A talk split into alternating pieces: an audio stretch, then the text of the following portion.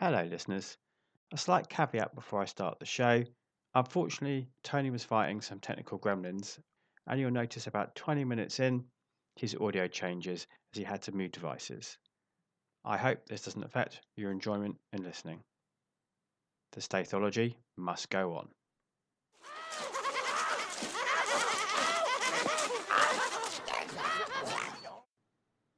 Mic.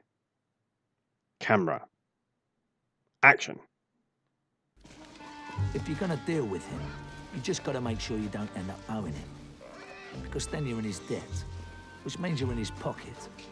And once you're in that, you ain't ever coming out. Well, here is a good fighter, so I'm going to use him. But I'll be doing you a favour, boy. What he means is, I'm doing him a favour. Because everybody knows nobody takes a dive in my fights, unlike his. Hero, I don't think he likes me. You don't like me, do you, boy? I don't know what you mean. I do know. I can't wait to get out of here. Fuck me, it stinks. I like my fights to finish prompt so we can get the punters out before the authorities find out. Now, play your cards right and I'll sort you out. You can sort me out by showing me out. It's hard enough to make a living in the boxing world. So every now and then you've got to do something that might not agree with your principles. Basically, you have to forget you've got in it. Are they Lancashire pigs? Who the fuck's talking to you, boy?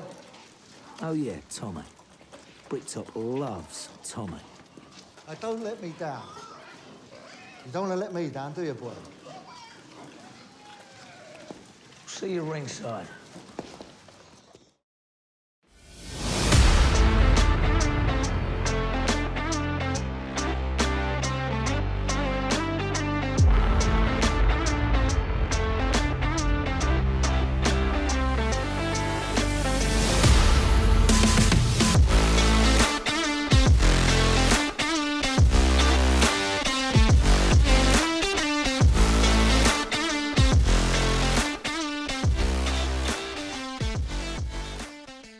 Welcome back to The Filmography, the show dedicated to watching every credited film from an actor's complete back catalogue, from past debut through to present day in chronological order. Each episode, I'm joined by an esteemed guest to watch and discuss the next entry from the Focus filmography and consider how it ranks amidst their career and whether we can trace any typecasting trends or topic traits or theatrical ticks. For episode two, I'm joined by not just one diamond geezer, but two. There's bullet-toothed Tony Farina and sweet enough Tonya Todd to discuss the second appearance of the Stath in Guy Ritchie's Snatch. We watch, you listen, and hopefully watch along too. So, Tony, Tonya, thank you so much for coming on the show so early into its existence. You are both mustard. Thanks for having us. Thank you. Oh, that's very exciting. I mean, when you put up the list, we were both like, ooh, Snatch. So thank you. Thank you for allowing us to not have to rock, paper, scissor and having us both. Yes. Well, thank you for sharing. You you already booked it, Tony. So thank you for sharing with me. Happy to be here. Happy to have you, friend. It's always the three of us. It's always a good talk. So oh, it is. It is. Yeah. At least for us. Yeah, right. Everybody else is like those three again. Jesus. There was a there was a rush for a few, and there's a few that are still sitting there unclaimed. Um, I'm gonna have to start twisting some arms soon. But this is definitely one which, yeah, I think if you guys hadn't got in early, there would have been a few others chomping at the bit to to get into. So let's think about the film, but Jason Statham as well. Are you both Statham fans? I'm not not a fan, but I mm-hmm. haven't followed his career. Like I sure. like the stuff he does. He's fun to watch on screen, mm. but he's not someone I follow. I don't know much about his personal life. Mm. But when he's there, it's like, oh, this will be cool. Okay, yeah. He has that kind of cachet that you are happy to see him. I like that. Yeah. Right. Tony? Yeah, no, this was my first Stath. I saw this mm, one first, mm-hmm, and then mm-hmm. I immediately went back and watched Lock Stock. So mm-hmm. um, yeah, I mean, so it's not like I've I've been like every movie he's in, mm. but because I have a crush on The One as a film, mm-hmm. like as a dumb film, like if it's one of those ones, it's like people call it a guilty pleasure, but as I've aged, I'm like, fuck that. I love that. Yeah. Like, I love that movie so much. Um, cause it's parallel dimensions. It's something I love. Jet Li is mm-hmm. a machine. He's, I, why he, should you feel guilty about that? I, I, because, oh yeah, you know, absolutely. It's one. So, so when I saw them together in The One, that was great. So it's like, I saw that because it was a Jet Li movie. I love Jet Li. Like Romeo yeah. Must Die was fucking amazing. And he's so great. And so I saw that and I was like, oh, there's that guy. And so that was it. it believe it, it wasn't this that made me stand up and realize who he was. It was his Jet Li movies that mm. he did. And then, of course, when Expendables came out, he had solidified himself as a different guy than he was here, which I'm mm-hmm. sure we'll talk mm-hmm. about. So, um, yeah, and of course, the Meg was absurd, mm-hmm. and I loved it so much. So I just, I like that he's um, slowly becoming, he's become something different, and it's been cool to see his career evolve. Mm. Like, I love Wild Card too, and I know that mm. everybody gets pissed because the marketing of Wild, all the action is in the trailer for Wild Card. The rest of the movie is literally them playing cards. It's a poker movie. You know, it's a movie about Vegas. It's not about action. So people get super pissed. So, you know, I actually had a chance to meet him years ago because oh, my cool. boss was very involved with Planet Hollywood here in Vegas, and he would get invited to all these big events that they would do there. And the Expendables guys were all mm. there, but, you know, I didn't want to be one of the twinks going out with the boss. So I, I passed. That's fair. Yeah. Didn't Stallone own part of that? Mm. Yeah. And, and Schwarzenegger and Willis, right? And Arnold Schwarzenegger and I think Bruce mm. Willis. Yeah. Mm. yeah. Yeah. Well, there you go. They, they were all there. They were all there. Those, were all there. Yeah. Well, yeah. It's funny how these moments happen. I think there's two ways to think, isn't there? I was passing through London Waterloo when they'd been filming The Bourne Ultimatum. So Matt Damon was there. So I was just passing through and there's a massive crowd and you're like, well, something's going on. I'll go and have a look. And he's there as people all crowded around him, like wanting their little piece, their little few minutes. And, you know, it would have been very easy to get swept up and go and, go and to join in in that. But I think seeing that yeah. kind of, that behavior made me step away. It would have been a cool story. I met Matt Damon today, but, um, I can see like your throat thought process there as well. Like I wasn't an actor yet, so I didn't think this could be mm. a good networking opportunity. It was just, yeah, I don't want to be one of the girls with the boss. Mm. Sure. That's smart, smart move. Mm. Yeah. I'm the smart girl, not the pretty girl. Well, calm down. Hey, don't well. You are the, I mean, you can't you be both is what I Yeah, was absolutely. Why, why is it one or the other? Why can't you be, I'm the smart pretty girl? Well, that's, dumb... that's what pretty girls like to hear. Oh, I see. Okay, well, I hear what and, you're saying. Though. And since I'm smart and not pretty, I don't need to hear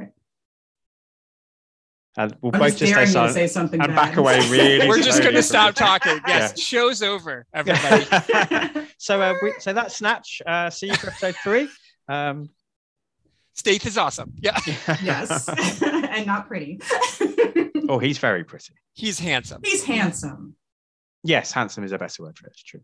Yeah, yeah, yeah. yeah. He's rugged. There are he's pretty rugged. men, but I don't think mm. of him as pretty. No, no, that is a fair shout. Yeah, he has a he has a presence, doesn't he? Which um. Oh, he definitely does. Yeah, I hope we'll get to in this film because being only his second film, I think. Yeah, he definitely had a presence in this. Yeah. And, and now, obviously, the, through the concepts of seeing him grow and seeing him change, as you alluded to, Tony, before, like how he's become, you know, he must be one of the best paid, most recognizable actors on the planet now, thanks to the kind of Fast and Furious roles, I would have thought, in Expendables. But seeing the, the evolution is really interesting. But from Lock Stock to this is a massive leap in terms of his presence on the screen and his acting ability, which we'll get into in a bit more depth, I think, as we go. But already, two films in, it's quite fascinating to see his evolution, his growth, especially with so many big characters in this mm, film. Mm. He was not meant to be the scene stealer, and I don't mm. think that he did. There were plenty mm. of scene stealers, but he still held his own as mm. a more reserved character. Like, you remembered him, you paid attention to him, and a lot of his dialogue was memorable too. Mm. He's the straight man, and that's yeah. tough. Yeah, but I mean, but it was effective, even though there were so many shiny, happy people mm. in this. Like, you know, there are so many people that would grab your attention. Yeah. Well, I think the straight man's always the hardest role to play because your your job is to be unmemorable. And so because he is memorable, as you said, Tanya, in shiny is the right Without thing, trying. Right? Without mm-hmm. trying. Because Brad Pitt is the shiniest bit. Right. right? Talk about pretty. And this is like him at the height of his powers. Yeah. And he's got his, you know, nine pack. And he's got exactly. that where his whole body is saying, look at my junk. And you mm. are like, okay. And here, you know, he's, he, and yet he's on screen with Statham and you're like, hey, that other guy's doing something amazing. Mm. So it is, it is pretty impressive, like in the the way right, the that fact he, that you notice someone else is on screen with Brad Pitt. Mm. Good job, other person. You know? Yeah, that's for sure. So you guys were coming to Snatch as fans already? You'd seen it before? Yes, definitely mm-hmm. saw it. Many, many times before. Yes, yes. It's uh but glad it, to have an excuse to watch it again. I know, darn. Just like, oh man. Actually I on the calendar. Again. Books. Yeah. Must watch this. Yeah. yeah. Yeah. I forget how much fun it is every mm-hmm. time you watch mm-hmm. it. You're like, it's one of those ones where, you know, some movies you rewatch and you rewatch and they're just like they're like, oh, that's like soup. It just makes me feel good. You and that's okay. You can kind of zo- you can zone out or whatever. But this movie, as many times as I've seen it, it doesn't allow you to zone out. It's so fun no. and it knows what it is. Um, like I could just. This is the first time I watched it after writing screenplays, and so mm. I'm seeing it through a new lens of wow, mm-hmm. this is really good writing. Mm. The pacing is so good. You're just sticking with it the whole time, and there's no getting a drink period. You know, there's no mm-hmm, mm-hmm. there's no area where you'd be like, uh, I can go get a drink for this part. Nope. You just suffer. You just yeah. keep watching. And then you forget that you even needed a drink because you're, you're drinking up the screen. They were all so good. The performances were so good in this, even people I didn't know. Mm. And the editor for the yes. win. Yeah, they've and had the to music, the soundtrack. Oh my God. Yeah. So good. Yeah. So I, I, it's one of those ones you forget. I, you just like in your mind, you're like, oh, Snatch. So good. You know, love it for all the reasons. Mm-hmm, then you're mm-hmm. like, even Vinnie Jones. I mean, and I'm not one of oh, I I love him in this. Yeah, he's great, great in this. He is. What I love is the way that you in his flashback scene, where he's got the long hair and becomes yeah. Bullet-tooth Tony, mm-hmm. and then you cut to him in his suit with this hair. You know, right? It's like he's even making fun of everybody's image of him a little mm-hmm. bit, right? Because he plays it really tight, mm. and he's really like.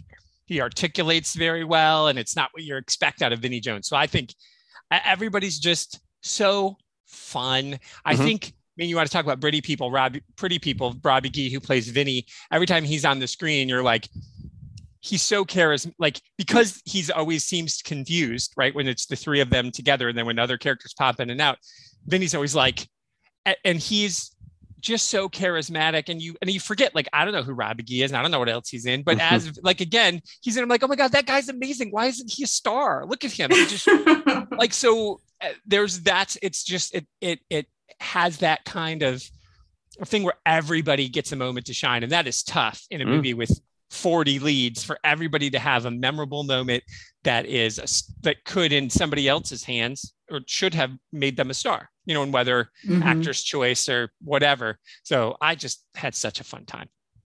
It's interesting, is it? Because sometimes you, you see, I watched a few behind the scenes stuff to prepare for tonight, and you watch some of these sometimes, and you wonder where that energy and that joy behind the scenes went. Because you see the film and it's dour, or there doesn't seem much chemistry between. But I think here, what was going on amongst the actors, amongst the the, car, the cast and the crew, and everyone was mucking in, and they were teaching each other about fines, and there was all this kind of, it was basically a group of blokes having a laugh, and then there was a camera on every now and then, and that definitely translates to screen, I think, in this instance. Yeah, I did read about the fines that uh mm. to keep to keep a tight ship, it was, you will show up on time, you will do your job, you will not screw around when you're yeah. on set, you know, because it could be too easy to to just start wasting money on set, especially yeah. with a group like this.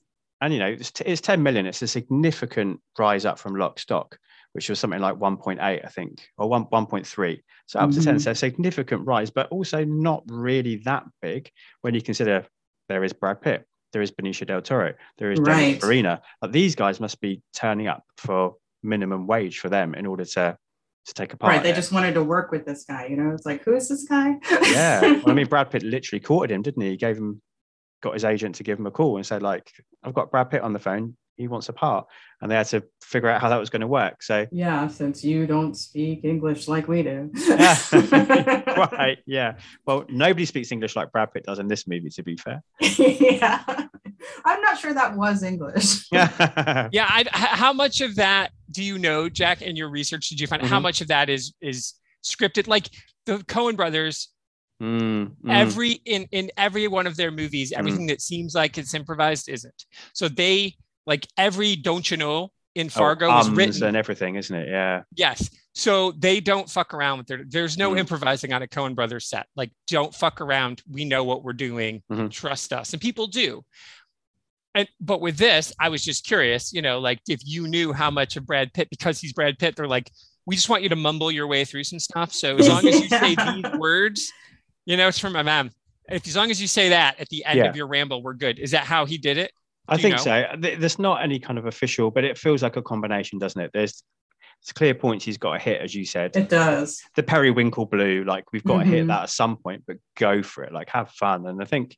yeah, he really does, because he'd come into a lot of flack a few years before for Devil's Own when he's playing like a another Irish character. I think he's playing a like a, a bomber, isn't he? I think in that. Yeah.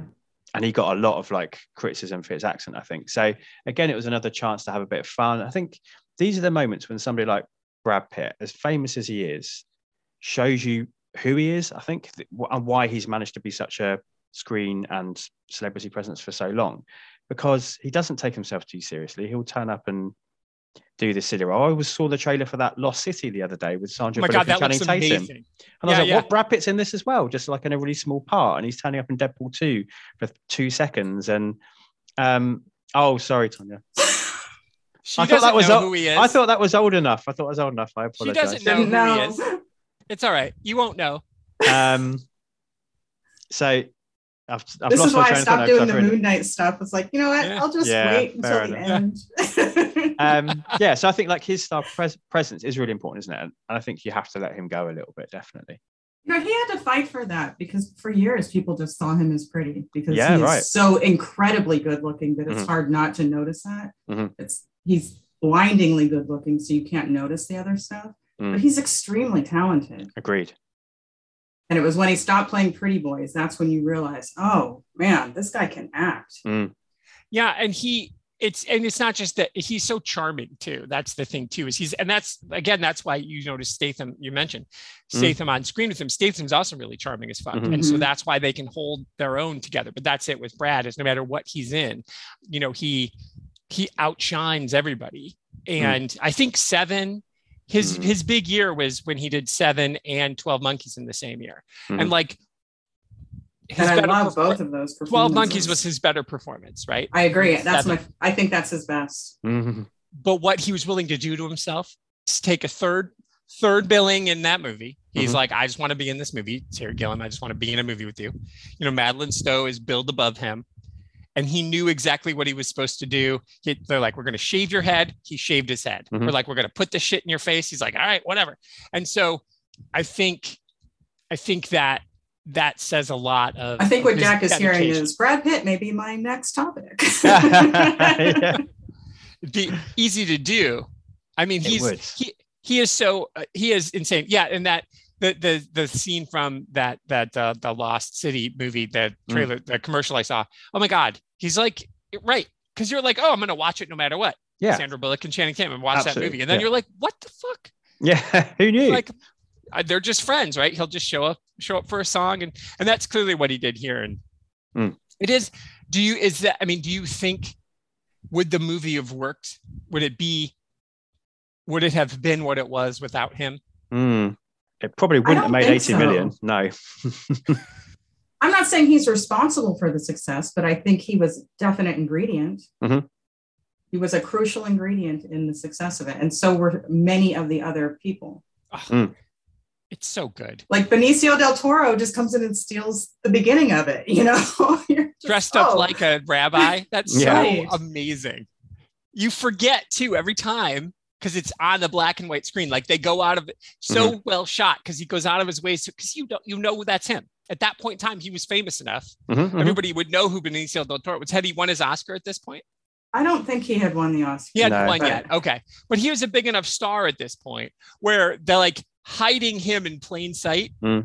in that opening scene. You're like, oh, and then when you see it's him, you're like, oh, that's so fucking amazing. That was so cool, so well done. Inside, you show him in only in black and white.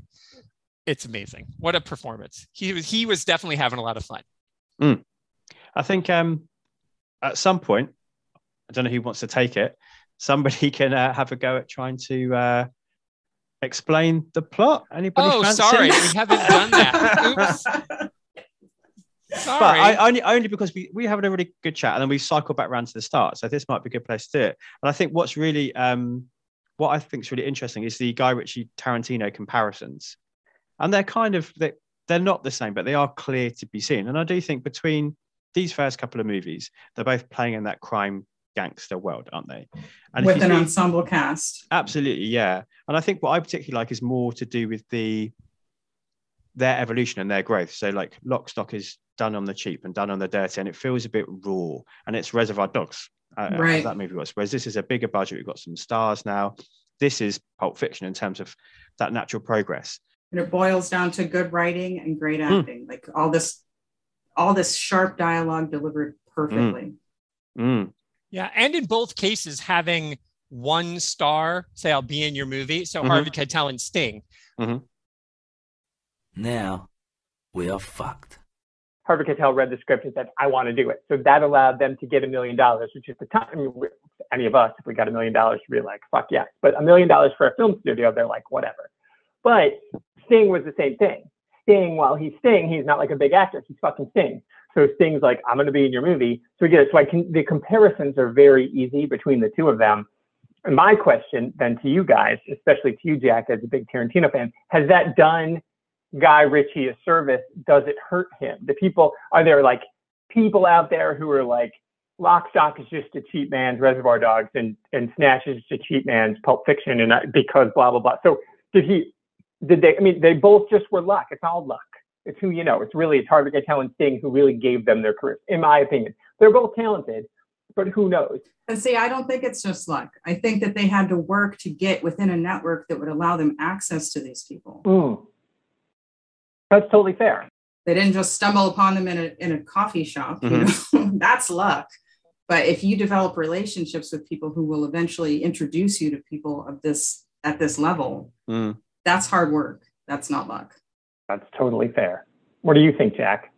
Well, I think, yeah, I think, I mean, I, I see your point, Tony. There is there is an element of like right place, right time. But I think to back Tonya up, like Trudy Styler actually was the one who discovered Guy Ritchie. She saw his short movie and she was really impressed by um, his work. She sought him out, and this is for Lock Stock, obviously. She then um, read his script for Lock Stock and said, "It's something special about this, but it's, you know, it needs some work." And that's how this all started. So obviously, that's how Sting got to know right. Guy Ritchie, and how Sting ended up wanting to be in the movie. So, yeah, there, there's kind of a, a mixture of those two, those two answers and those two two worlds, I think. Right, true, because she's a film producer and writer and director in her own right. Mm-hmm. Yeah, I didn't know that. Mm. That's amazing. Okay, cool. But I just see, because you were just saying there was that comparison, so it just was another layer of comparison mm. that you get a big star to be in your movie. I mean, Tim Roth became mm. a star. Like, we think back, like, oh, Tim Roth is in Reservoir Dogs. Michael Madsen was in Reservoir Dogs. Mm-hmm. Steve Buscemi. They're, they're stars because of being in Reservoir Dogs. You think back mm-hmm, that they mm-hmm. were stars showing up in there. Chris Penn was the only other one with Harvey Keitel who had much of a an I M D B page, right? Mm. So in this, it's this. Yeah, it's true. It's a similar story here, isn't it? It's yeah. a similar story in terms of you look at um, yeah, Lock Stock and then uh, the cast there, mostly unknowns, guys who went on to have big careers. You know, Dexter Fletcher is a writer director now, and you look at Snatch. It is a big. Big step up. I think what I like is that Guy Ritchie acknowledges it. I think he's happy to have those. I, I think after this film, the comparisons go away. I think it's only for these two films. And he's happy to to have them, as I guess most people would be. And I think what he does in terms of Tonya's been talking, like the writing, he he even acknowledges it in this movie. So in that scene with Benicio Del Toro, when they're going to do the initial diamond heist, they're talking about the Virgin Mary, which can only be a reference to like a virgin from Reservoir Dogs, right? It, it absolutely For is. Sure, yeah. And then we get the added trivia of, you know, we have the Madonna song playing later in the movie. And, absolutely. Hey, who does he marry later? Not much too later either, to be fair. Hopefully she um, gave him his money back for licensing the song. And then she took it again after they split up.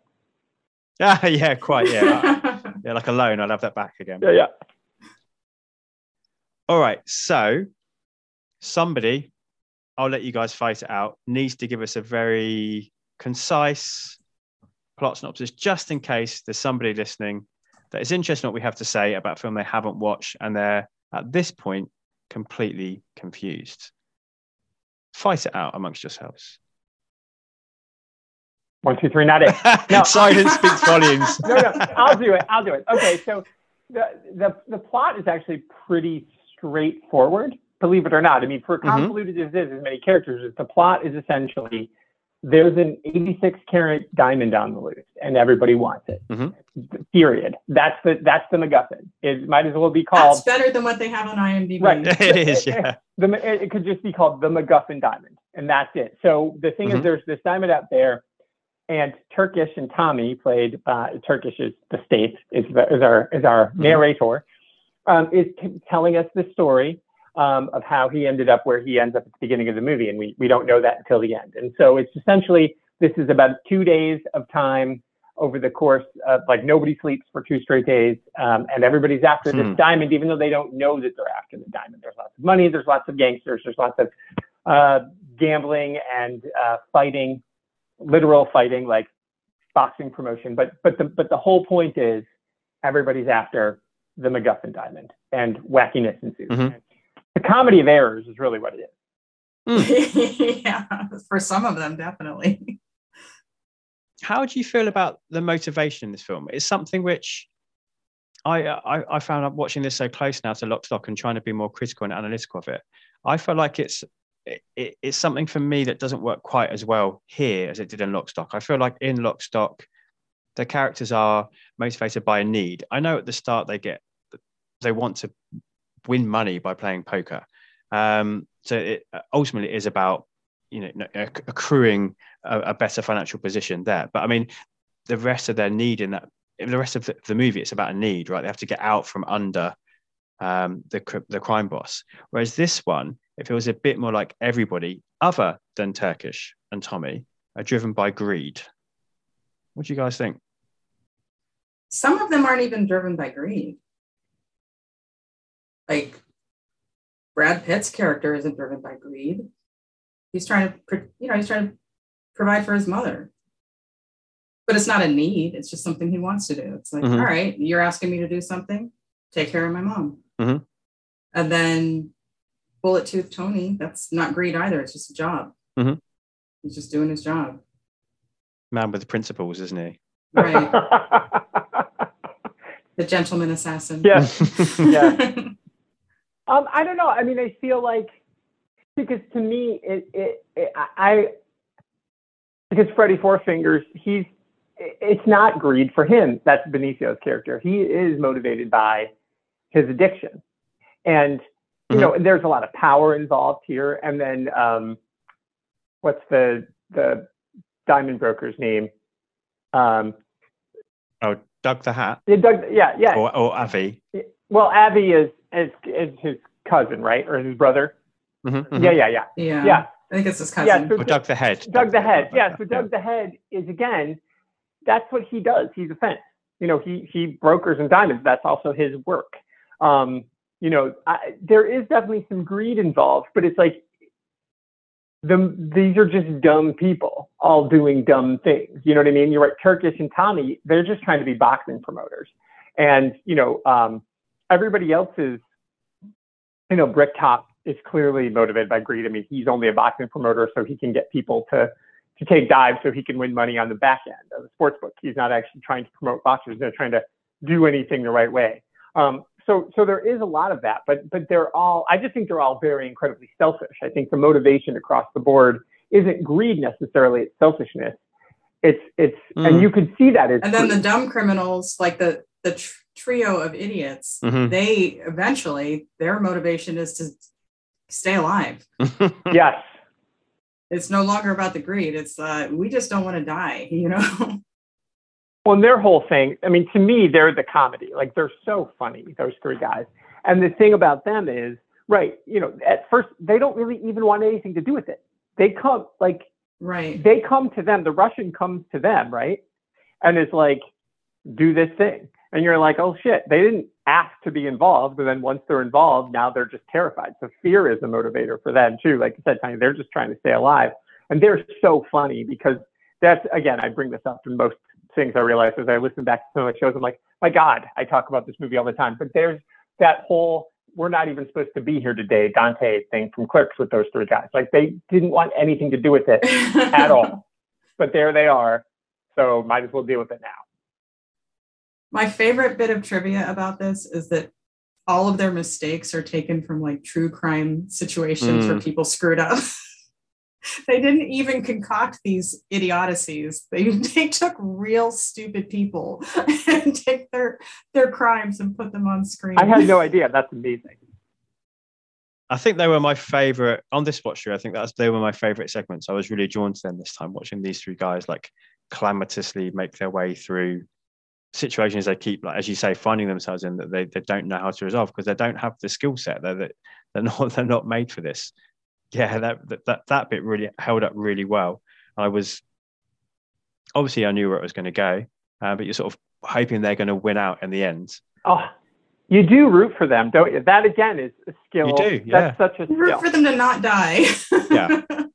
Oh, they're so they're fantastic because they are genuinely friends too. I think what I like about this movie, and this is something that Tarantino doesn't do. I mean, if you're going to talk about comparisons, mm-hmm. but I think what Guy Ritchie does exceptionally well in his Sherlock Holmes movies is he, like the way that Jude Law and Downey Junior play Holmes and Watson as really good bestie besties. There is that difference. His characters have friendships where you always are wondering who's going to stab whom in the back with a Tarantino film. Like you don't mm-hmm. trust, with the exception of Pulp Fiction, there's a real partnership there, but mm-hmm.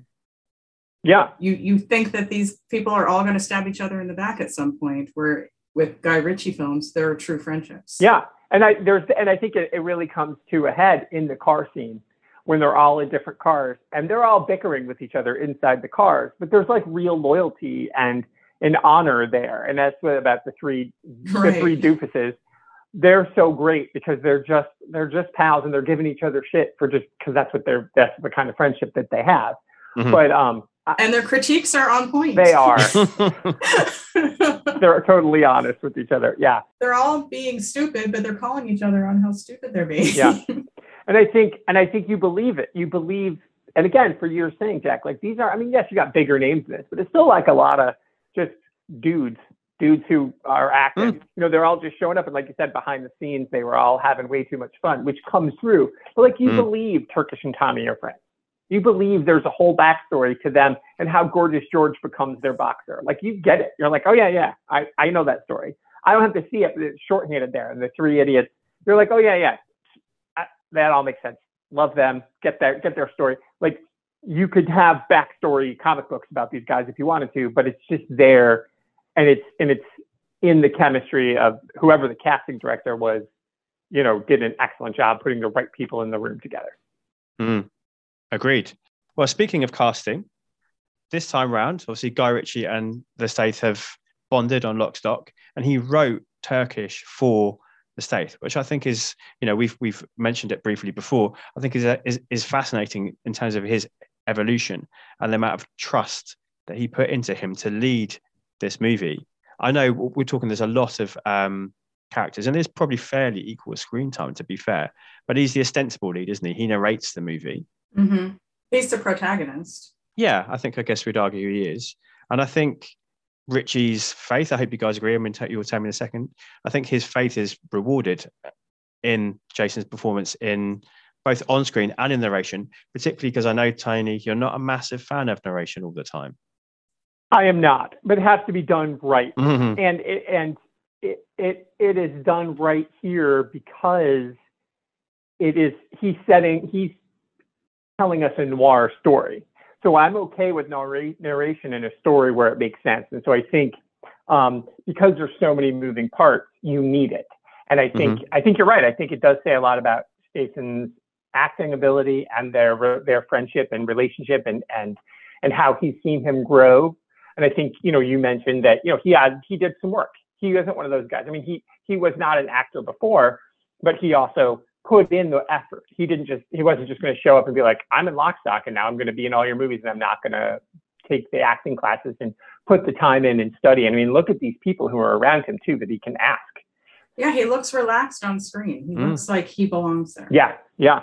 So I think the voice, you were right, Jack. I don't love voiceover all the time. I think sometimes it's super out of place. And sometimes it's a cheat. Yeah. Mm. But it wasn't here. It was part of the storytelling. That is exactly it, Tanya. That's exactly it. It's like the times, and what always bugs me is when they'll use it at the beginning and then again at the end of the movie, but then you don't continue on with the conceit. You're like, no, no, have a narrator or don't have a narrator. Like, the reason I love The Wonder Years is because the original and the remake, the narrator is a character. He's there commenting, like he's watching the documentary of his life and he's commenting on everything. He's always a constant presence there. So it works. So you don't hate it, you just usually don't love it because it's not typically done it's well. Not, it's mm. rarely done well. That is exactly... That's and I, I can definitely get on board with that. Yeah, and it's done perfectly here. But you're saying he wrote it in, right, Jack? He wrote that. He wrote a narration as opposed to them adding it after, like in Blade Runner, where they're trying to explain things to a dumb audience. Hmm. Right. Yeah. That's it right there. And it's they use it for character development, just explaining the name. We don't need to know that for this story at all, but it's still interesting, and it just speaks to the type of character he is. There's a there's a dryness to the delivery, I think, which we don't, haven't really seen from Jason Statham since. Uh, a few of the things I read online, you know, the people that want to praise his performance are about how he's quite dry, and you know, he's a straight man, but he has his, he has a sense of humor about his character here too, and I think that comes through in the narration as well. Yeah, definitely. Yeah, I agree, and I think. What I like about this too, and if you're talking about the evolution of him as a character, as, mm. a, as a character actor too, is that in these first two movies, he's not, he's the lead definitely of this movie, but he's not a tough guy yet. You know, I no. think, I think the, no. I think he's, the reason that his dry acting works so well here is because that is a, def, that is one of Turkish's defense. Turkish works mm-hmm, in mm-hmm. boxing. He's around tough guys all the time. Tommy's carrying a gun. George is this big brute. He's the uh, the brains, air quote, of the organization. That's not saying much. But, you know, he also, he's not a fighter. You know, he's a thinker, not a fighter. So I think his dry performance is indicative of the character he's playing, which is a smart guy, as as opposed to like... And he's still impressive because he's not panicking. He's not, mm-hmm. you know, he's not peeing himself in these situations where he's about to die. Yeah. He's very aware of the danger, but he also we also don't think, ah, and he's going to jump up and clock somebody because mm. he's not the tough guy here, but he does have balls of steel in some of these moments. I think the moment when he goes into his, I don't know what you call it, like his arcade, I would call it an arcade, you know, when he's got all the the, the gambling mm-hmm. machines, when the guys right. are smashing up is a really key moment for what you guys are talking about here, where yeah. he's keeping his cool, he's getting his bat out, he's trying to think about saving his business. He's going to go down fighting. He's going to go, yeah, absolutely. And then the bat gets taken out of his hands from off camera, which is a really cool moment. And ordinarily, the Transporter Jason Statham, the Expendables Jason Statham, suddenly starts kicking ass and taking names and flying right. kicks and becomes the action star. Absolutely, yeah. But here, the next time we see him, he's pinned to the floor and he's clearly, you know, been knocked down quite easily. And then he's saved by the pretty boy. Right. And I love that scene. I think that is done so mm-hmm. well because it's, it's, it says a lot. Like you said, he is cool. There's that whole thing when Tommy's like, why are you so fucking calm? And he's like, oh, we're going to die no matter what. Like he's, so this, that scene, that scene in the, in the arcade is the, pre, you know, it, it, it's its partner to that other scene in the caravan where they're like, well, you know, this is, he, he knows who he is. That's the thing. You, you talked about Tanya about how comfortable he is. This is where the stage shows how calm Turkish is, who Turkish knows who he is. And that is the performance Statham's giving. I mean, there's only so much writing Guy Ritchie can do with directing. Statham has to show us he's this guy, where the guy who's playing Tommy, he's all keyed up and, you know, all the time. And so it's like, well, that's the performance he's giving. So we know everything about him. Yeah. And it's such an honor to have someone write you into their script, like write a part mm. for you. Yeah. He showed up, he delivered. He did. He did. And he did not let him down. And I think you get why then, uh, you know, he gets a career, you know. You know how you watch these movies and you're just like, why is this person in this film? You just don't get it. That there was, that was not the thing for him. Like it, you knew it was mm. centered around him. He belonged in this world. The character was authentic. Or at least he felt authentic. Mm-hmm. Agree. He belonged there. And the other person this could have been, of course, and we've mentioned him before, is Vinnie Jones. Like, you know, I don't know how well you know him, Tanya, but he was a famous footballer here for for Wimbledon. Um, yeah, I think he's adorable. Part of a crew called the Crazy Gang um, for their antics on and off the pitch. Um, very famous for a, a photograph, if you've seen it, of him grabbing another player's genitals. Um, I was trying to think of the right way to put that, and that's how I'm going to go with. Did not know that. yeah, yeah, that's like one of his most famous moments. And actually, one of the, I don't know if you read the trivia for this, one of the behind the scenes stuff in this was that he couldn't turn up to filming one day because he'd been arrested the night before, having got into yeah. a pub fight. So this is who Vinnie Jones is. Was. Was. was fair okay good point yeah was is at the time was yeah but he totally turns up as well, and he's not phoning it in. And you see him in the behind the scenes stuff as well, he's taken it really seriously. It's like, this is a new path for me, Guy's shown faith in me, um, I need him to guide me through this, I'm still learning. And I think that we spoke about the fun vibe on set that clearly was there, but also everybody wanted to do the best job they could do as well. I think that he is also very charming on screen. Mm-hmm. I don't, I don't know about him as a person, but there's just something about him on screen you want to watch. I was sad when his scenes ended, you know, it's like, mm-hmm. this guy is fun to watch. I like the way he talks. I just want to hang out. You know, I just want to be with this guy for a while. Just watch what he does. I extra points if he's kicking someone's ass while he's, yeah. while he's clipping, yeah. you know? The scene where he had the gun at him, it was like, yep, this, I, I paid to see this right here and didn't even know it. Oh, right. Yeah. So it's like, your gun says replica. Is right. that saying, yeah, my gun yeah. says Desert Eagle five point oh. Yeah, absolutely. Right. He just delivered that so well. It's like, this guy isn't even an actor. Mm. I mean, he is now, but at the time, I think he was pretty new, wasn't he? This is his second performance. Yeah, absolutely. Same as Jason Statham. Yeah, they both did the two Guy Ritchie films. And you can see, and again, you see it though, because The, what they both bring, it's interesting to see the trajectory of their careers too, and it's because Statham was mm. also a professional athlete, but he was a diver. He wasn't as famous mm-hmm. as Vinnie Jones was before he started acting, you know. And it, so it's like, but they, but they took, they both use their their grace. But you're thought of less if you if you're an an athlete first and then you start acting. People assume you cannot act. Where that's different from being an unknown, where you'll give this person a shot. No, that's true. You're right. Yeah, because they did. They, but what they both show is that I think they're, I mean, you don't become a, a professional athlete if you're not a hard worker, if you don't put in the effort. But you're right. Mm-hmm. There's that perception as, oh, you're a meathead. Well, that is one hundred percent not true. And I mean, right. you know, so I, I. And the juggernaut does not do anything to help with that. Yeah. He did exactly what he was asked to do. I love him as the juggernaut. I mean, people give him grief for that. I'm not saying he didn't. Yeah. That, that, those bad choices were not his. He is the juggernaut, bitch. That's all I'm saying. Yes, I understand. he, but again, I think he. I think even in that film, I mean, it's easy to make fun of him because that film isn't very good. But it isn't terrible, and it's not his fault that the movie's not any good. You know, he showed up. He's like, oh, I'm going to be the juggernaut. I mean, how, what a cool thing. I was excited it was him, and then, oh, why? He's not even a...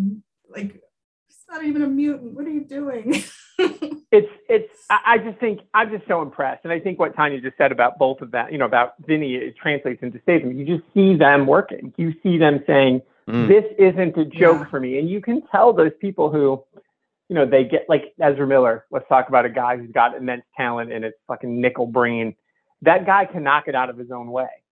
And it's like, mm. dude, you're charming. And that easily could have been the case for these guys. Exactly. No, they showed up, they did their job, they took it seriously. Yeah, because they didn't want to be a joke. Like you said, they had to work extra hard because people were like, oh, athletes, what do they know? They can't act, blah, blah, blah, whatever. But they both have had careers out of it. And Statham, obviously, more successful than Vinnie as an actor. But, mm-hmm. but it's, I mean, here you are. He's got his own podcast. I don't know if you know how famous Jason Statham is. He's got a show about him. We're on that show right now. Very meta. That's, that's how famous he is. But it's like, but again, it's the work. You know, he he they chose to knock it out of the way. And it, it, it just, I think, and again, Tanya, you're an actor. You know, Jack and I write, you write. We all want to be in the arts. We want to, we know that that's hard work. We know that doing something artistic takes a skill. And you can just back into it and be... And it takes discipline. Which shows up in a movie like this. It's a hot mess of a... It, in the wrong hands, the wrong actors, this movie would flop mm. and everybody's career is over except for Dennis Farina and Benicio Del Toro. Everybody else's careers are over, right? Brad Pitt. Mm-hmm. But it doesn't... Although some of that is Guy Ritchie. Right. Like he yeah. Yeah, yeah, kept yeah. a tight ship. he made sure that they stayed on course. Right. Mm. But it helped that you have all these people on hand who are doing their part. Yeah. Mm. And it worked. I mean, I think, and I'm assuming that's part of this, this series for you, Jack, is, I mean, my question to you is how much does mm. Ritchie deserve the credit for Statham's career? Because his first two movies, he's not, mm. he's not the action star that he becomes. He doesn't get the opportunity to go on and be the action star and be in the Jet Li movies and do this other stuff if these movies don't happen. So is it that, I mean... I don't know. That's like saying Kenneth Branagh is to... he's responsible for the success of Chris Hemsworth and Tom Hiddleston. He gave them a shot. Mm. They, they're the ones who had to do something with it. Mm. I think Ritchie put him in the position where he... And then he has... You know, he's given him that step forward, hasn't he? Right. I definitely think he opened the door, but only you can walk through it, you know? Because he could have just... Uh, if he was going to be the Guy Ritchie, Jason Statham, he wouldn't be the guy which we're going to go on and talk about, which is... the action star. And that was all him, right? That was him saying, I right. want to do this kind of movie. I have this I want to take set. my career in this direction. I'm a martial artist. You don't, you guys don't know this about me. And like, and that's what he's become. Yeah. So I know what you're saying, Tony. I think, and I think Jason Statham, him and Guy Ritchie are still good friends now. They're still making films together now. You know, his first two films were working with Guy Ritchie. His latest two films with a new one that's coming out is working with Guy Ritchie. So clearly they're still close. Um, I'm sure he'd be more than happy to say, I owe this guy for giving me a chance. Yeah, a chance, but it doesn't make your career. Mm. That's fair. Definitely a leg up, though. Yeah, I mean, it's just, and they all came through. I mean, again, it's his first two, it's Guy's first two movies, it's Stacy's first two movies, yeah. it's Vinny's first two movies. I mean, so you're right, they're all coming through it together, but I just think it's, it's, it's mm-hmm. a testament to, like you said, it's Statham's choice to be like, I'm going to be the action star. Because I mm-hmm. can be, because I have the physicality. Because again, I was a fucking mm. Olympic Olympic level diver. I can control my body. So of course, martial art makes perfect sense.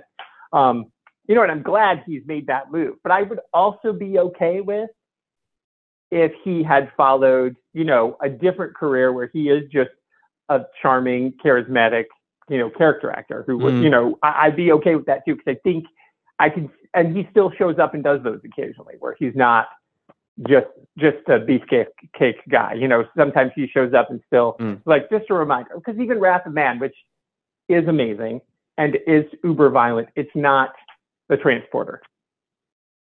No, it's not Crank. You know, it's, no. it's no. nothing is, but it's like, you know, it's it's a and again he's back with Guy there, and it's that subtle, reserved acting performance, but he's still gonna, you know, it just gets to be a little more violent. He gets to be a badass. Where in this. In, in Snatch, he's not. But I, I I love it. I love mm. seeing, I mean, this is such a great idea for the show, because again, we we know, and like you said at the top, Tanya, you're not, you're aware of him. You've not seen all forty-two of Statham's films, but you've seen probably ten. You know enough to get yourself in trouble. mm-hmm. You know, I just, I, I'm I'm really impressed. This, this, because, you know, like you said, we're looking at this now with a critical eye. We're, we're no, we're not just talking about Snatch. We're talking about He's at the point where he's a bonus if he's in a film, but he's not the reason that I see it. Sure. Does that make sense? Yeah. Sure. Sure. But what I loved going back and looking at this, thinking about what I know about him. I've seen way more of his movies than you have, Tanya, obviously, um, because I will seek out a movie if I see him in it. I'm like, if he's the lead, like Wild Card, mm-hmm. I'm like, that didn't even get released in the theater. Like, hey, there's a Statham movie. I'm going to watch that. And so he's a draw for me. So, but to look back critically and to think, who that guy has become and who he was here, it's mm-hmm. so impressive. I'm I'm really, really impressed with this early performance. I just can't get over it, especially mm. him being surrounded by these big, over-the-top performances that all these other big... Yeah, I didn't know it was only his second performance. That mm. It's even more impressive. Yeah. I think what you guys, you've both spoken about earlier, and obviously, Tanya, for, for you, from a, that person perspective, you, you are coming from a very different place for Tanya and I, but I think him holding his own in scenes with Brad Pitt, him holding his own in scenes with Alan Ford as Bricktop, who, mm-hmm. you know, between him and Brad Pitt basically steal the film. I think, as you said, like Tanya, to be able to still notice Jason Statham in those scenes and to see his process and, you know, be able to see what he's doing in order to stay present and for his character still be important, I think really shows his growth, because Dan and I noted how, like, he had charisma in Lock Stock, and you noticed him, but he was mm-hmm. generally, he was there. He didn't, he wasn't yeah. present in the scene, other than Dan made a really insightful comment about how, like, in the last scene of Lock Stock, and it may have been a reshoot, it, suddenly he had a bit more of the Statham about him. And he, Dan said this really nice thing about how, like, he was Jason Statham in Lock Stock, and then you suddenly saw the Statham starting to come the out. Statham. um, and I think we're seeing that growth here, like massively. The confidence. Yeah. It's probably the confidence built from doing this successfully. Yes, agreed. Do you guys, sorry, do you guys feel like you've got, um, is there a scene, I mean, we've mentioned a few, but is there a particular scene that stands out for you where we can see the start of this, this, you know, we can see this confidence coming through, we can see the start of this evolution for him? I liked the scene where he went to check his safe, mm-hmm, mm-hmm. where he was going there, and then it's like, oh, I am not alone, and I have to just play it cool, and, mm. you know, the whole cup of tea thing. And I, I thought that was the uber cool moment of this movie for him, mm-hmm. because he should have been peeing himself. Mm. He was in a lot of trouble, but he didn't act like a a little wimp. He he didn't start lying and scrambling. Mm-hmm. Like it, I know that's part of the character, but he he was believable. Mm. He was believable as, even though you don't have any of the power in this situation, you're just going to stand there and talk to him. Like, he's just a person. He's going to own his personal space of power, right. which is like, if he's going to be killed, like die of dignity, or die like still being the man. Right. Is, yeah. There isn't anything I can do to change the situation I'm mm. in. So I'm just going to stand here and have the conversation. There's mm. no need to panic. It won't change a damn thing. I love the moment at that scene. I think that's a great pick. I love the moment in, the, in that scene where, like, right towards the end, and Bricktop's done his talking, and then he um moves the picture and reveals the safe, and he's like, so now mm-hmm. you're going to pay me back. And there's a look that comes upon Jason Statham's face, Takesh's face, where he's just like, oh, I thought I thought I was going to yeah, get away I with tried. It. It's brilliant. yeah. Yeah. What about for you, Tony? And it didn't need it didn't need words to convey. No. It. Yeah, it's the cards.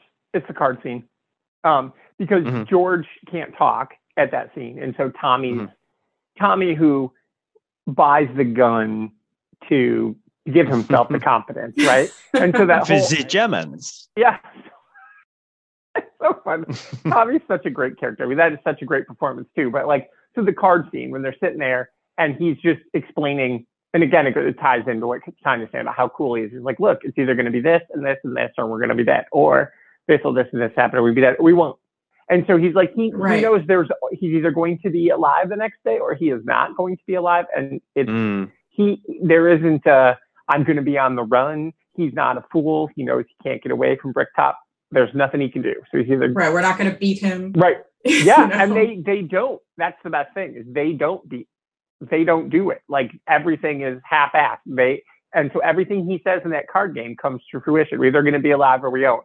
And it's, there's nothing we can do about it. And so I love that that's a little, you know, prescient. And it's a little, you know, here's a here's a clue for what's going to come later in the film. And I didn't really, you know, as you're just thinking about it more critically as you're, like I said, watching it for this. Um, that I was like, oh, that's so tight. That's so smart, because you it tells you exactly how the movie. They're in act. these these terrible situations, and you can, at their core, he and Tommy are still good people, because mm. when Mickey clocks the guy at the end of that fight, which we were all hoping would happen, even though we know it should, really should not happen. What they do, they try to save him. Yeah. Mm. They grab him. They didn't just run out like, oh, he screwed us over, we're out. No, they took him and they tried to save him on their way out. Mm. That's a lovely point. And that's why they're the ones who come out on top, I suppose, by the end of the right. movie, isn't it? Because they've earned it. They've done it. They've got that moral center, which was another thing Dan and I spoke about with Lock Stock, was that the characters with the best morals are the ones who, mm-hmm. they don't win because they've, they've still had to go through what they've gone through. And then, you know, Lock Stock is a little bit more unclear about what's going to happen for these characters in the future. But I think, yeah, that the morals are important to the center of They were both never considering stories. Slicing open the dog. Mm-hmm. They say, you know, they cared about the mom dying. They, they didn't directly hurt any of these mm. characters mm-hmm. or try to hurt any of them. They were trying to keep everyone alive, mm. even when it went against their own benefit, mm. because they really should have just been like, we're out, you screwed us over, see you, Mickey. I mean, twice, to know? Be fair. Yeah. Right. Yeah. But no, they had him between them because he was all messed up from the fight, mm-hmm. and they didn't need to say it. That was the smart writing. The, they did not need to say, and we're saving him because we're good people. No, they just showed it, and it was mm. a beautiful moment. And then he's like, yeah, I'm fine. See you guys. It's so good. And and you see the moment when Mickey knows they're going to do that for him. Like, Mickey knows he can take the beating, and then ultimately he knows mm-hmm. Mickey's trying to do them a favor, but he also knows when they show up at, at the out at the place, and uh, he's like, oh, and Turkish says, Mickey, I'm really sorry about your mom. And he's like, well, you didn't do it. Like, you got nothing mm-hmm. to be sorry, mm-hmm. sorry about. But he's like, but he, but, and Turkish doesn't like argue with him. He's just like, he wants, he's truly empathizing. He knows how much he loves his mom. And so there's that moment right. there where that's when Mickey knows what kind of person Turkish is. He doesn't have to drive out there and just say, give his condolences. Mm-hmm. And he's like, look, man, right. if you don't want to fight, we're going to die. It doesn't matter. Whatever, whatever happens, happens.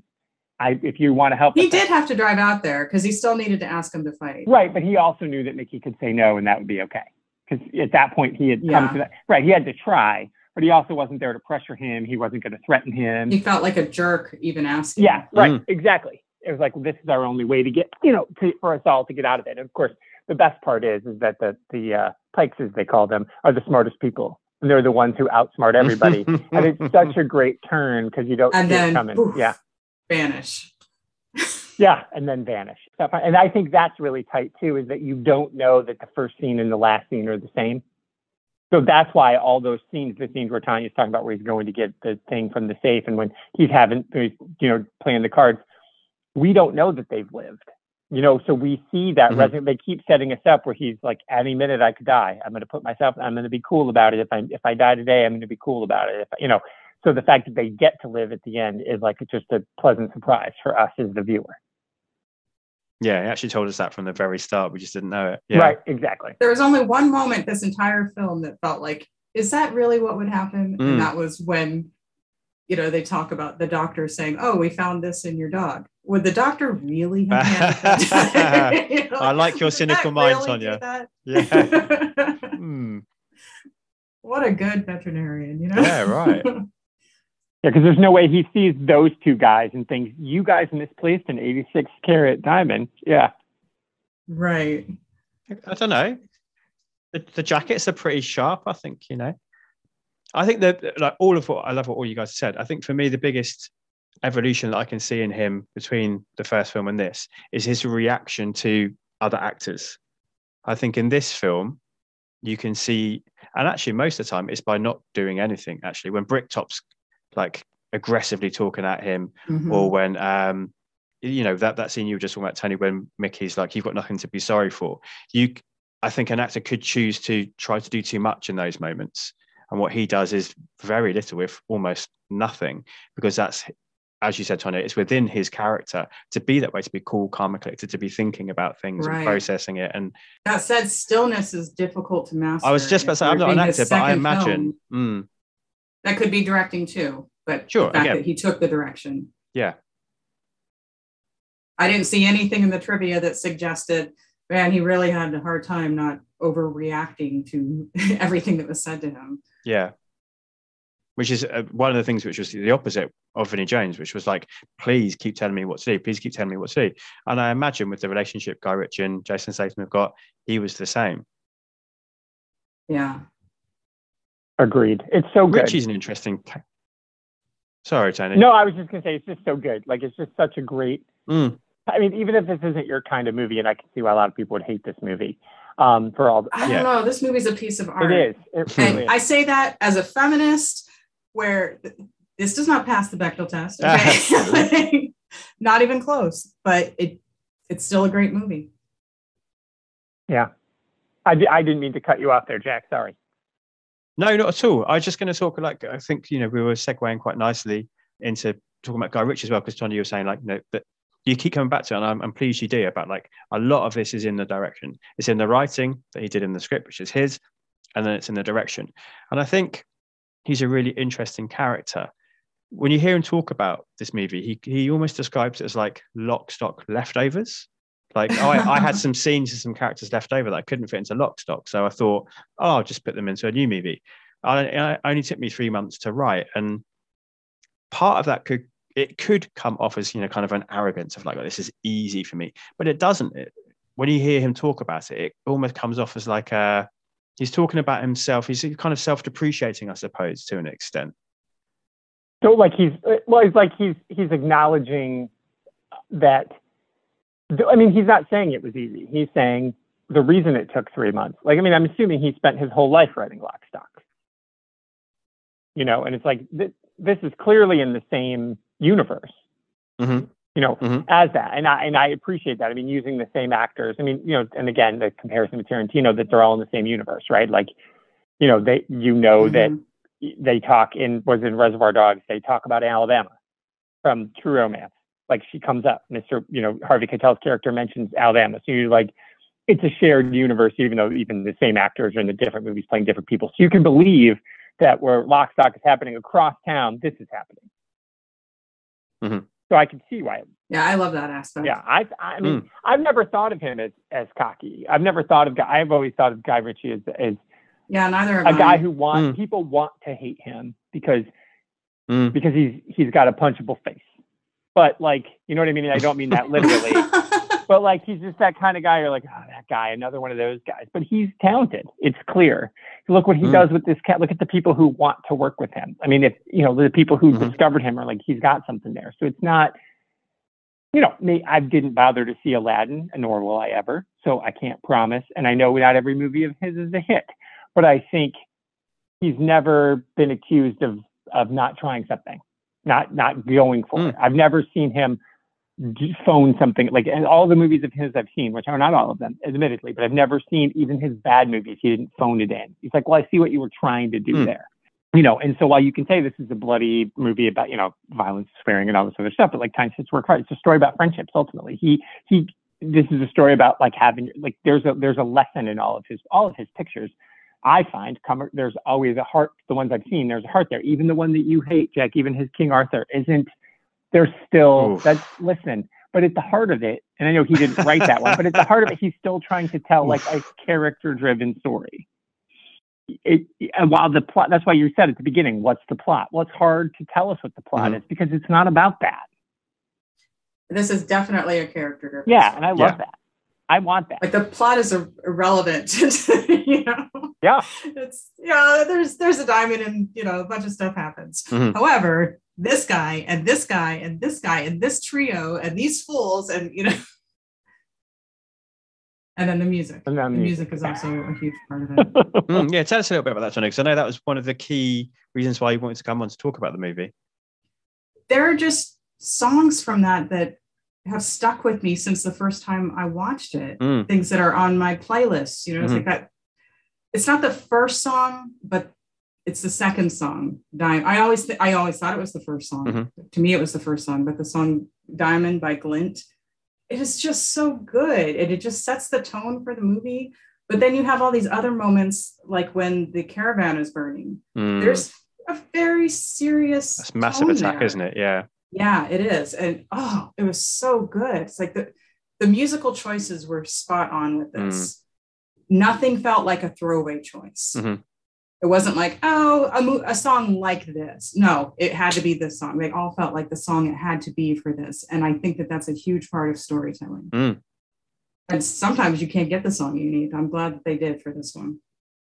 And I think it's another era where he came into those comparisons with Tarantino as well for his, you know, eclectic soundtracks. When they were that released is a good here, point. I don't know about in the States, when they released here, they were released with like snippets of dialogue from the movie as well, which all mm-hmm. the Tarantino soundtracks were back in the day too. So that's definitely no. And were you discovering these songs because of the film? I can't think of any that I knew ahead of this film. Mm. I love I'm that. I'm pretty sure they were all because of the film. Mm. And so it's not like, oh, I recognize that song. Mm. It's like, oh, this is good. I can't wait to look up mm. this the track list when I'm done with this movie. And it's like, oh yeah. Oh, I like that. Oh, I love this. Like, there are so many good songs. Some just, oh, you know what? I knew Lucky Star.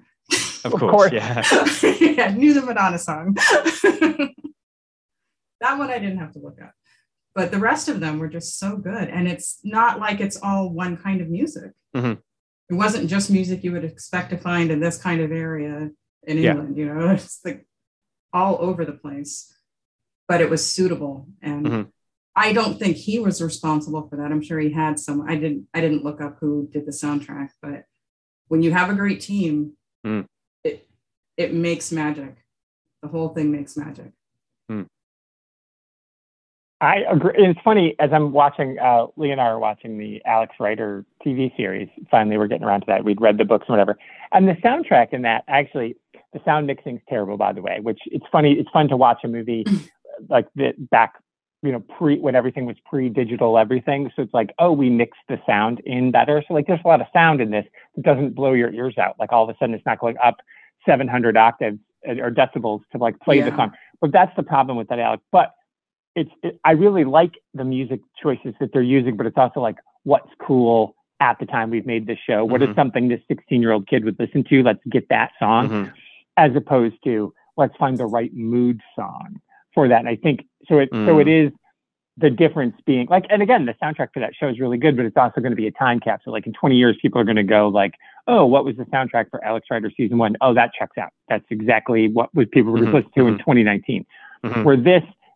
The right choice of music can um, make it a time. And again, this is, you know, there are cell phones, whenever, but it's pre-smartphone, and and a good soundtrack can can wipe some of the technology out, because you're like the the music sets it in a in a place and time on its own. Like you said, Tanya, with it being an eclectic soundtrack, well, when the fuck is this? And who are these people? And it says a lot about right. Um, so it, it, and where right because it's not all. I don't think it's all English music.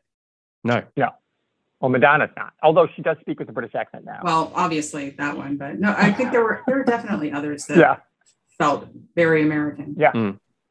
yeah, I think it's really good. I think it's a smart choice to uh, to do. To, you know, I think directors. I know that, like you said, Tanya, the director doesn't choose all the music, but they can decide if there's something they're specifically looking for. I remember Ben Stiller talking about in the um, right. They can veto for sure, right. you know. Yeah, in, in Reality Bites, they wanted. He wrote it. He got the permission from Frampton to do "Baby, I Love Your Way" in the movie, and then the film producers were like, "We want to do this remake, this reggae version." He's like, "Nah," and they're like, "Yeah, we're going to use it." And he's like, "I don't want to use it." And they argued, and so the deal was he got to use the original in the movie, but then they put the remake on the soundtrack. That was his concession. He's like, "Fine, I don't care.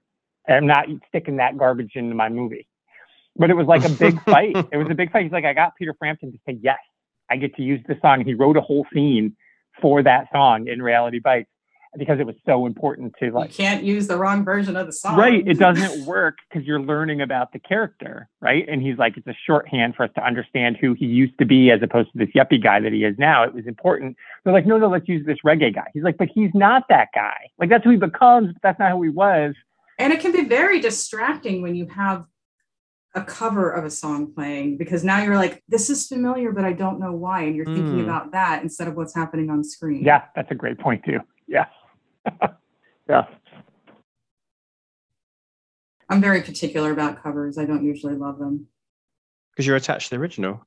I, I have this restaurant and I love the restaurant food, but their constant music is I think they have a station of bad covers. It's not just covers. They are ridiculously bad covers. And I cannot understand why anyone would choose to play this. It's just so bad. It's it's criminally bad, okay? Well, that's, that's too bad, because I do like a good cover. I, I love Postmodern Jukebox, I think, is the world's greatest cover band, and they do some amazing stuff. But, of course, they're not doing straight covers. That's the point of them, is they're taking them in. We didn't mean to turn this into the cover band show, Jack. Yeah, sorry. But don't you have a story that you have not yet shared? Oh, yes, I do. We need to get there. Sure, yes, as we're running slowly out of time. Sorry about that. So, my technical. Come on, Tony Farina, tell us your yeah. story. Well, it's, okay, so yes, the thing about Snatch, and again, I didn't realize this until this current watch, is that uh, there's also somebody whose last name is Beckwith, who plays Errol, which is my wife's last name, is Beckwith. So again, bizarro Superman. But so Dennis Farina and I are, well, he's no longer with us in the world, but so I never met him. My father knew him like in passing, not like they were friends. But so I did, I had an aunt who, a great aunt, who's really probably like a cousin, but you know how it is like in families when there's like an old lady who's in charge of your life, she's an aunt, right? That's just how it is. Mm-hmm. You don't think of her, what she really is. Um, she was probably a cousin, but anyway, so we knew we were really, really close with her, and her name was Frances Washbush, but she actually went by Toots, because that's what old Italian ladies are called, Toots. So she was from Chicago, and she actually was Dennis's babysitter uh, when she, so she would always see him on things when he became an actor. And she would be like, oh, I remember when Denny was blah, blah, blah. And she would always talk about little Denny this, little Denny that. And he he actually became an actor accidentally uh, because he was a police officer in the city of Chicago, and um, he started doing security. They would hire police officers to do security on film sets.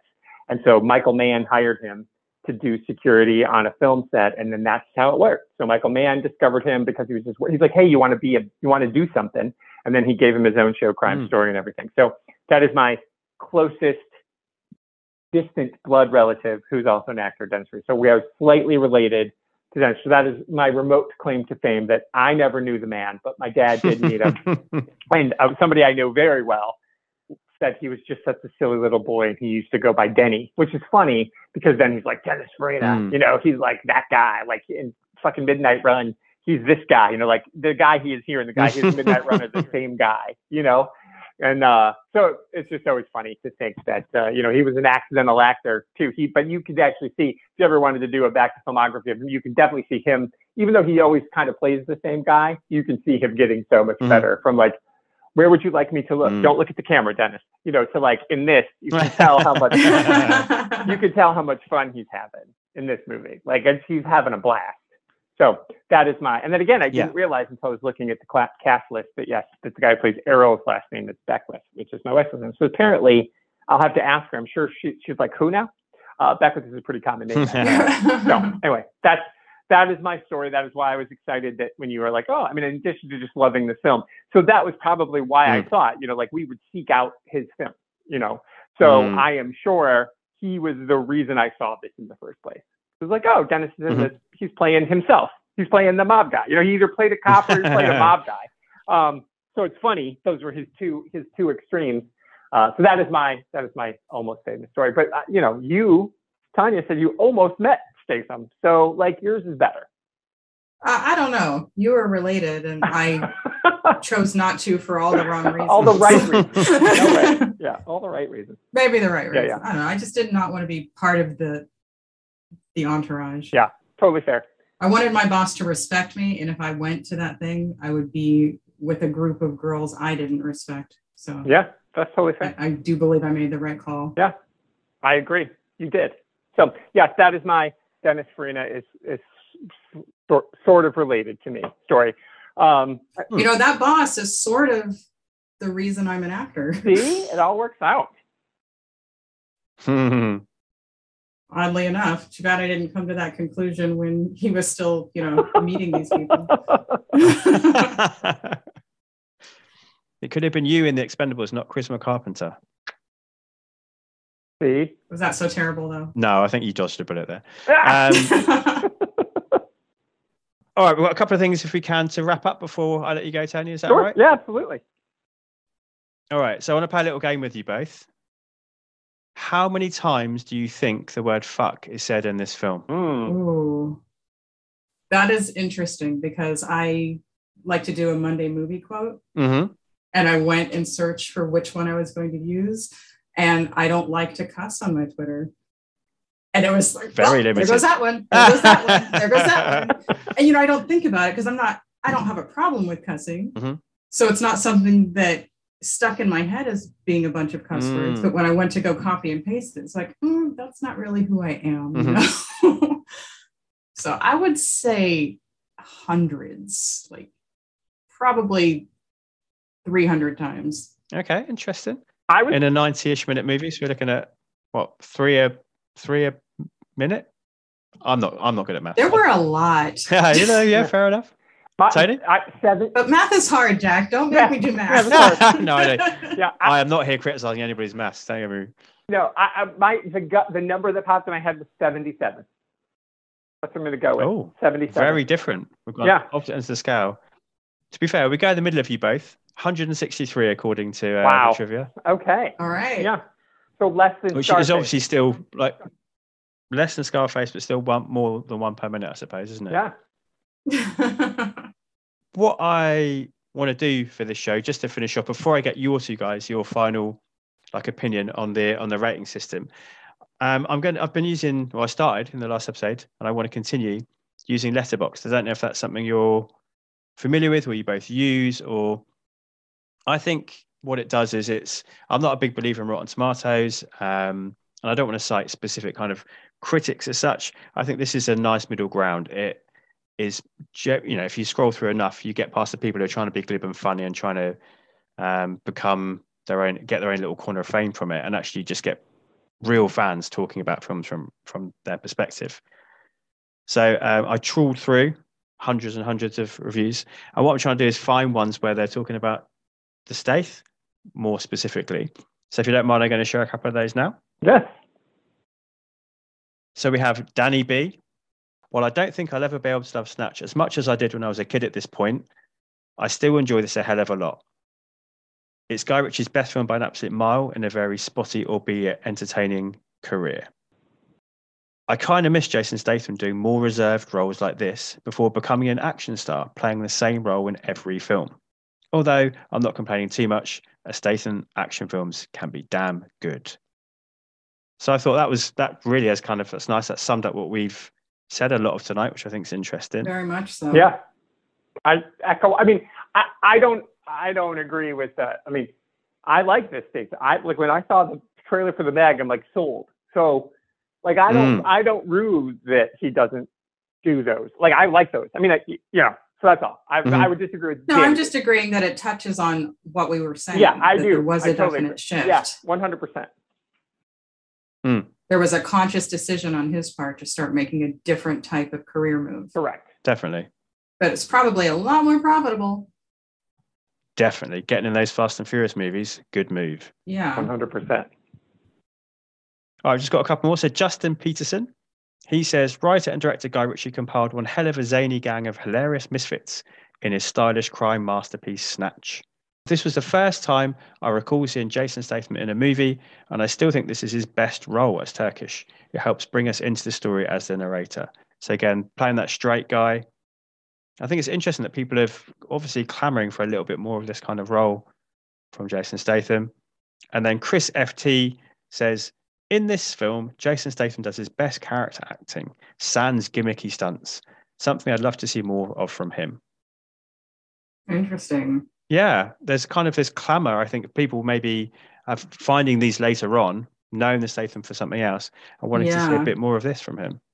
I bet it would be different if you saw him as an action star first, and then you see this, and you're like, damn, mm. he can act, you know? Because mm. he doesn't really have to act for some of the action roles. He just needs to look cool and tough. Mm. I, I, Which he does look cool and tough. He does. Yes, he does. Yes, yeah, and he does all of those. He does that very well. That yeah.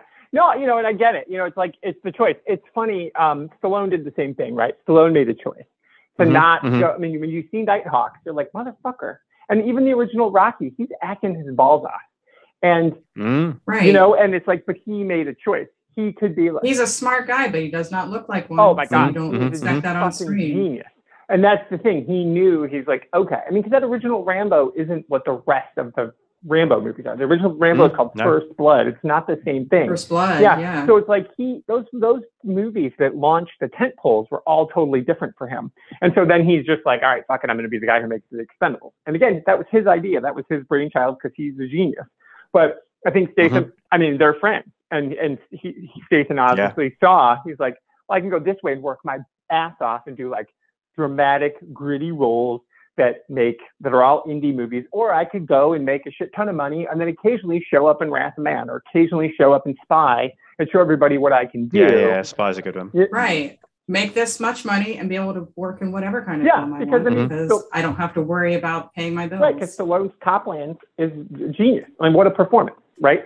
And so it's like, mm-hmm. I think he saw that. I think I think it's a, it's a shrewd move, and you can say what you want, but he's smarter than we are. I think Statham is. You know what I mean? Like, he's like, you know what I mean? Like, he's smarter than not us, but like the critics. Yeah, no judgment. No, you know what I mean? No judgment exactly. At all. The people who are giving him grief are like, well, no, no. I think he did.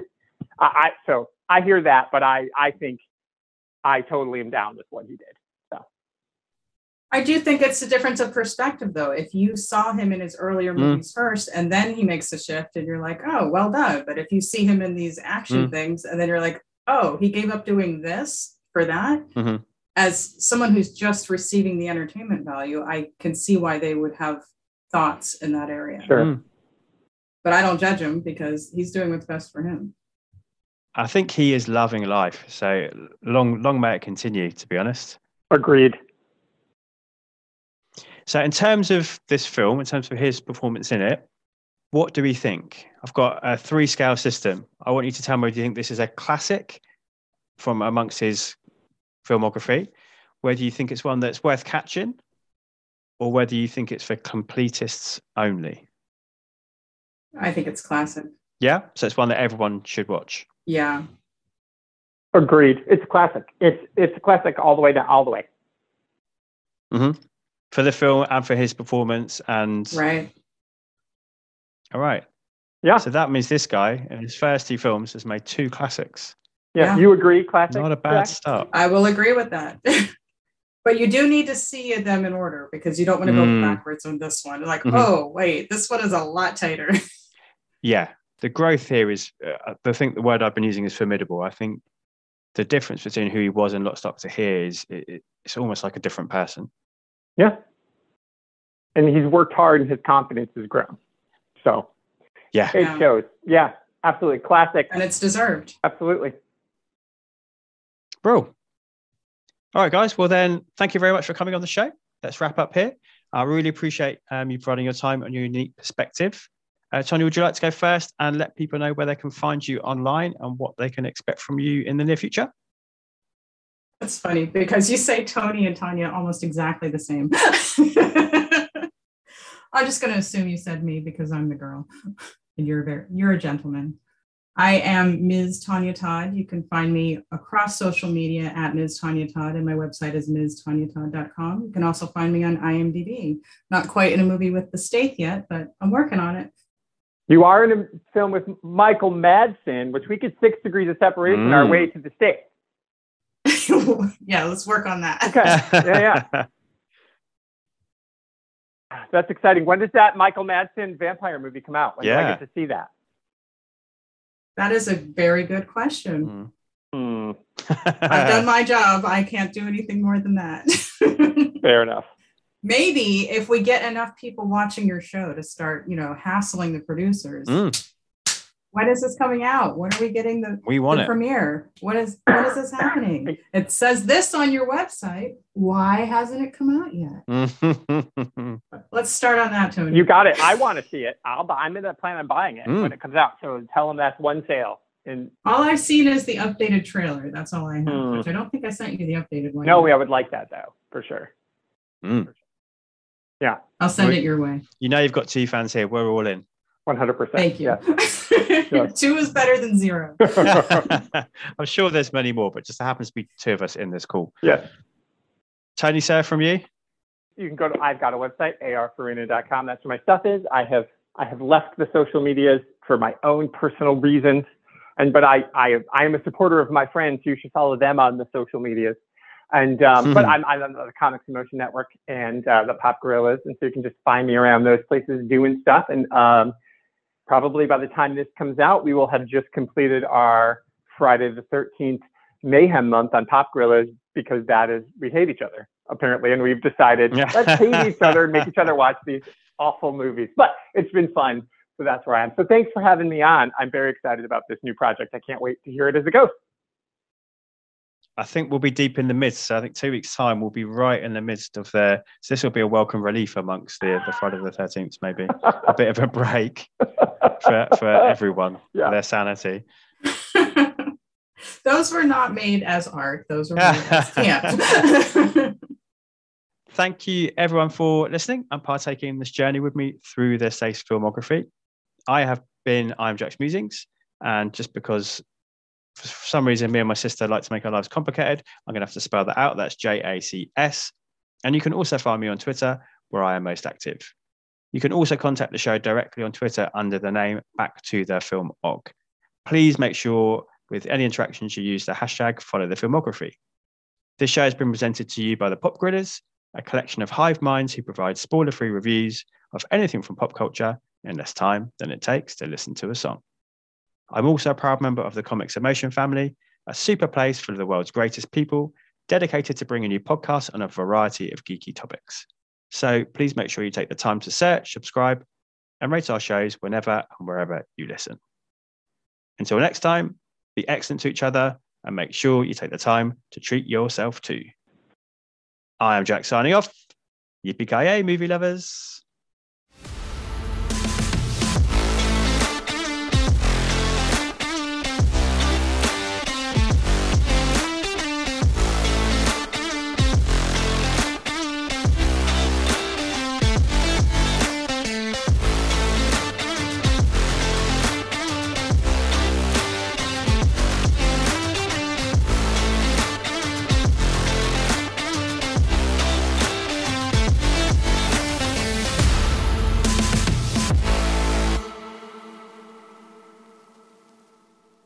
Cut.